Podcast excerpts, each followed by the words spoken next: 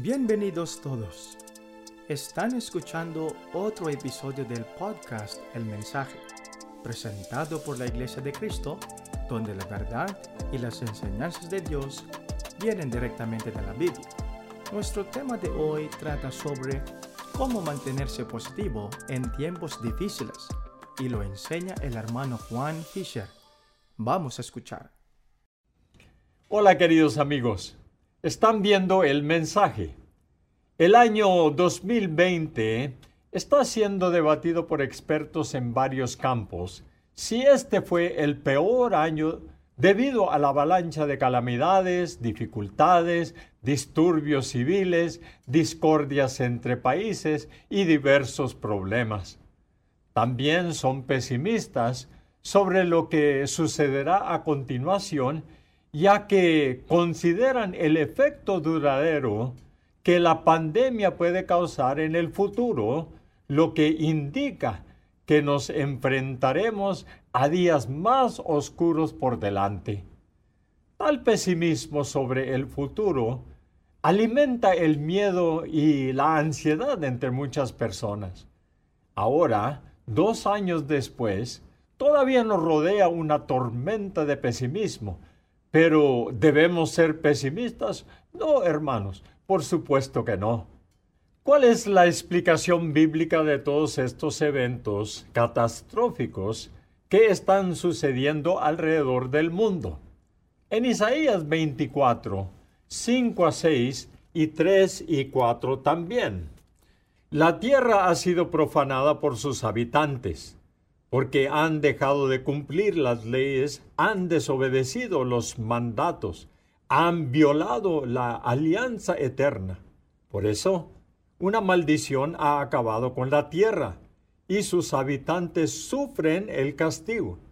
Por eso, los habitantes de la tierra han disminuido y queda poca gente. La tierra será totalmente arrasada, totalmente saqueada. Porque esto es lo que ha dicho el Señor. La tierra se seca y se marchita, el mundo entero se reseca, se marchita y el cielo y la tierra se llenan de tristeza. El Señor Dios ha dicho que la tierra sufrirá y se debilitará, se marchitará y quedará arrasada y saqueada. ¿No es uh, cierto que esto es lo que podemos observar? Queridos amigos, ¿cuál es la razón por la que esto será experimentado por el mundo? La tierra ha sido profanada por sus habitantes. Lo que es más aterrador es que la condición que experimentó el mundo el año pasado puede ser un presagio de cosas peores por venir. Pero hay todavía esperanza para el hombre de que no, de no perderse para siempre. Hay esperanza, queridos amigos. El Señor Dios mismo ha dicho a los hombres que deben, que deben hacer para que Él regrese a ellos y mejore sus vidas. En Malaquías 3:7, escuchen por favor. Ustedes se han apartado de mis preceptos, como se apartaron sus antepasados, y no han querido obedecerlos. Yo, el Señor Todopoderoso, les digo, vuélvanse a mí, y yo me volveré a ustedes. Pero ustedes dicen, ¿por qué hemos de volvernos a ti? El Señor Dios tiene una invitación para todas las personas. ¿Se fijaron? Él dijo, vuélvanse a mí. Aunque la gente se ha burlado de sus leyes y no las han guardado, Él les da esta ventana de oportunidad para que regresen a Él y su promesa también es cierta. Me volveré a ustedes. ¿Cómo uno podrá volver al Señor Dios para que Dios también vuelva a Él? Uno debe cumplir el plan del Señor Dios que llevará al hombre a la prosperidad y no al desastre. Leamos en Jeremías 29:11. Escuchen, por favor. Yo sé los planes que tengo para ustedes, planes para su bienestar y no para su mal, a fin de darles un futuro lleno de esperanza. Yo, el Señor, lo afirmo.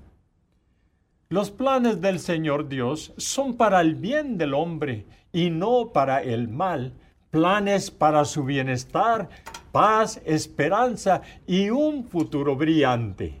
Por lo tanto, cuando se trata de la forma de vida de uno, especialmente en sus siervos o servicios que rendimos al Señor Dios, debe estar de acuerdo con su plan aunque puedan afirmar que nunca dejaron al Señor Dios, sostienen las buenas obras y el servicio a Él, si no está de acuerdo con el plan del Señor Dios, no los llevará a un futuro brillante, sino que al desastre y a la destrucción.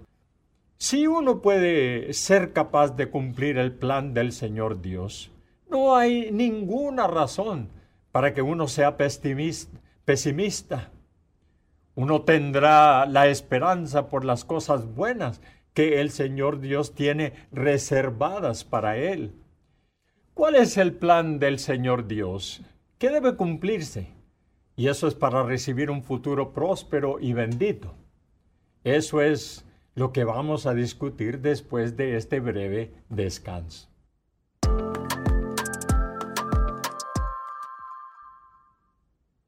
Hola queridos amigos, gracias por acompañarnos aquí en este programa El Mensaje.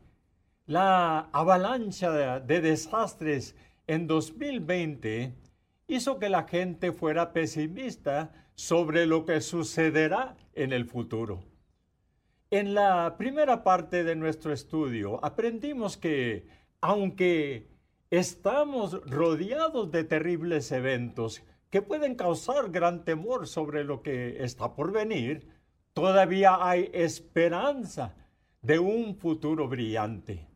Hay una razón para que uno sea optimista en medio de la negatividad. ¿Cómo se puede lograr esto? Uno debe volver al Señor Dios a través de cumplir el plan de Dios que nos llevará a su futuro brillante prometido. De la misma manera que se está cumpliendo su profecía de que este mundo solo empeorará y terminará en ruina, también su promesa de un futuro bendito para aquellos que cumplen su buen plan. ¿Cuál es el plan del Señor Dios que debe cumplirse para recibir un futuro próspero y bendito? En uh, Efesios 1.9, escuchen por favor, nos mostró el misterio de su plan. Estaba de acuerdo con lo que él quería hacer. Era lo que había planeado a través de Cristo. El apóstol Pablo aclaró que el Señor Dios es quien tiene un plan. Esto fue planeado por él a través de del Señor Jesucristo. ¿Cuál es el plan eh, del Señor Dios a través de nuestro Señor Jesucristo? Leamos el siguiente versículo, Efesios 1.10. Así nos enseña las sagradas escrituras. Con miras a una buena administración en el cumplimiento de los tiempos, es decir, de reunir todas las cosas en Cristo, tanto las que están en los cielos como las que están en la tierra. Por lo tanto, el plan de Dios es que todos sean reunidos en el Señor Jesucristo. ¿Cómo se reunirán las personas en Cristo?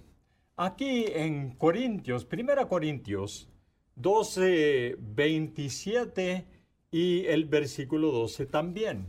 Escuchen por favor, queridos amigos. En cuanto a vosotros, sois el cuerpo de Cristo e individualmente sois miembros de Él. porque así como el cuerpo humano es uno y tiene muchas partes, y todas sus partes, por muchas que sean, constituyen un solo cuerpo. Así es con la iglesia de Cristo. El apóstol Pablo aquí se dirige a los verdaderos cristianos de Corintio, aquellos que son capaces de cumplir el plan del Señor Dios de que todos sean reunidos en el Señor Jesucristo. ¿Y cómo pudieron ser reunidos en el Señor Jesucristo? Él dijo, en cuanto a vosotros sois el cuerpo de Cristo e individualmente sois miembros de Él. Y por lo tanto las personas deben ser miembros del cuerpo de Cristo. ¿Qué enseñó el apóstol Pablo acerca del cuerpo de Cristo? Porque así como el cuerpo humano es uno y tiene muchas partes y todas sus partes, por muchas que sean, constituyen un solo cuerpo. Aunque hay muchos miembros, se los considera como un solo cuerpo, el cuerpo de Cristo. ¿Y cuál es el nombre del cuerpo de Cristo? Él dijo, así es con la iglesia de Cristo. El amor de Dios por las personas y su deseo de que las personas tengan un futuro brillante es tan grande, queridos amigos. No hay discriminación aquí. Todos tienen la oportunidad de tener un futuro brillante. Sin embargo, la única condición es cumplir el plan del Señor Dios, que las personas se conviertan en miembros de la iglesia de Cristo. Para que este plan se lleve a cabo, ¿qué empatizó el Señor Jesucristo? Él empatizó a la importancia de ser uno con Él en virtud de convertirse en miembro de su iglesia o la iglesia de Cristo. Esto es lo que dijo en Juan 10, 7 y 9. Escuchemos, por favor. Entonces Jesús habló de nuevo. En toda verdad os digo, yo soy la puerta de las ovejas. Soy la puerta. Cualquiera que entre al rebaño por mí será salvo. Es un requisito que la gente debe entrar al rebaño o redil a través del Señor Jesucristo como la puerta. ¿Cuál es la gran bendición en cumplir este mando del Señor? La salvación prometida. ¿Cuál es el rebaño donde la gente debe entrar a través del Señor Jesucristo como la puerta? Leamos en Hechos 20, 28, así dice. Por tanto, tengan cuidado de ustedes mismos y de todo el rebaño sobre el cual los ha puesto el Espíritu Santo como supervisores, para apacentar la iglesia de Cristo, la cual Él compró con su sangre. La membresía en la iglesia de Cristo entonces es el primer paso para satisfacer la intención del Señor Dios, porque la mera membresía no es suficiente. Los miembros son instruidos a cumplir algo para que el Señor Dios permanezca en ellos. Primera de Pedro 1.15, escuchen por favor. Al contrario, vivan de una manera completamente santa, porque Dios que los llamó es santo. Por lo tanto, a los miembros de la Iglesia de Cristo se les manda que en su conducta diaria y forma de vida mantengan la santidad. El Señor Dios espera que no retrocedan ni se ajusten a los bajos deseos de la gente de este mundo. Ninguna cosa material, prestigio, fama y semejante a este mundo podrá igualar la salvación prometida. Entonces, aunque los estándares morales de este mundo maligno se están deteriorando tanto más. Es obligatorio que vivamos en rectitud, porque esto nos llevará a la salvación. Aunque todavía estamos viviendo en este mundo problemático, lleno de caos, dificultades, el Señor Dios hizo una promesa a su pueblo para que no teman ni sean pesimistas. Job 11, 14 a 18 expresa este deseo del Señor Dios. Si en tu mano hay iniquidad y la alejas de ti, y no permites que la maldad more en tus tiendas, entonces ciertamente levantarás tu rostro sin mancha, estarás firme y no temerás porque olvidarás tu aflicción como aguas que han pasado, la recordarás. Tu vida será más radiante que el mediodía, y hasta la oscuridad será como la mañana. Entonces confiarás, porque hay esperanza. Mirarás alrededor y te acostarás seguro. Aquellos que apartan el mal y la iniquidad de su hogar, pueden caminar firmemente hacia el Señor Dios sin temor. Ellos olvidarán su miseria, todo quedará en el pasado. Estarán seguros y se sentirán confiados porque hay esperanza de que el Señor Dios bendecirá su existencia diaria en este mundo. Esto es lo que también queremos que experimenten, especialmente en estos tiempos difíciles y complicados. Ojalá que puedan unirse con nosotros en la iglesia de Cristo para tener la esperanza en el futuro bendito prometido por el Señor Dios, no solo en esta vida, y muy en especialmente en recibir la salvación en la vida eterna. Queridos amigos, continuamos extendiéndole nuestra invitación para que continúen escuchando las enseñanzas que sostiene en la iglesia de Cristo.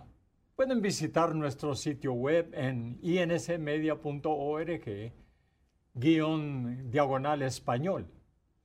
Si tienen preguntas, escríbanos o visiten una congregación cerca de ustedes para conocer más sobre la Iglesia de Cristo. Soy el hermano Juan Fisher. Gracias por estar con nosotros en este episodio de El Mensaje. Gracias por escuchar este episodio de la edición podcast de El Mensaje. Encuentra más episodios como este en Apple Podcasts, Google Podcasts o donde quieras escuchar. Nos vemos la próxima vez.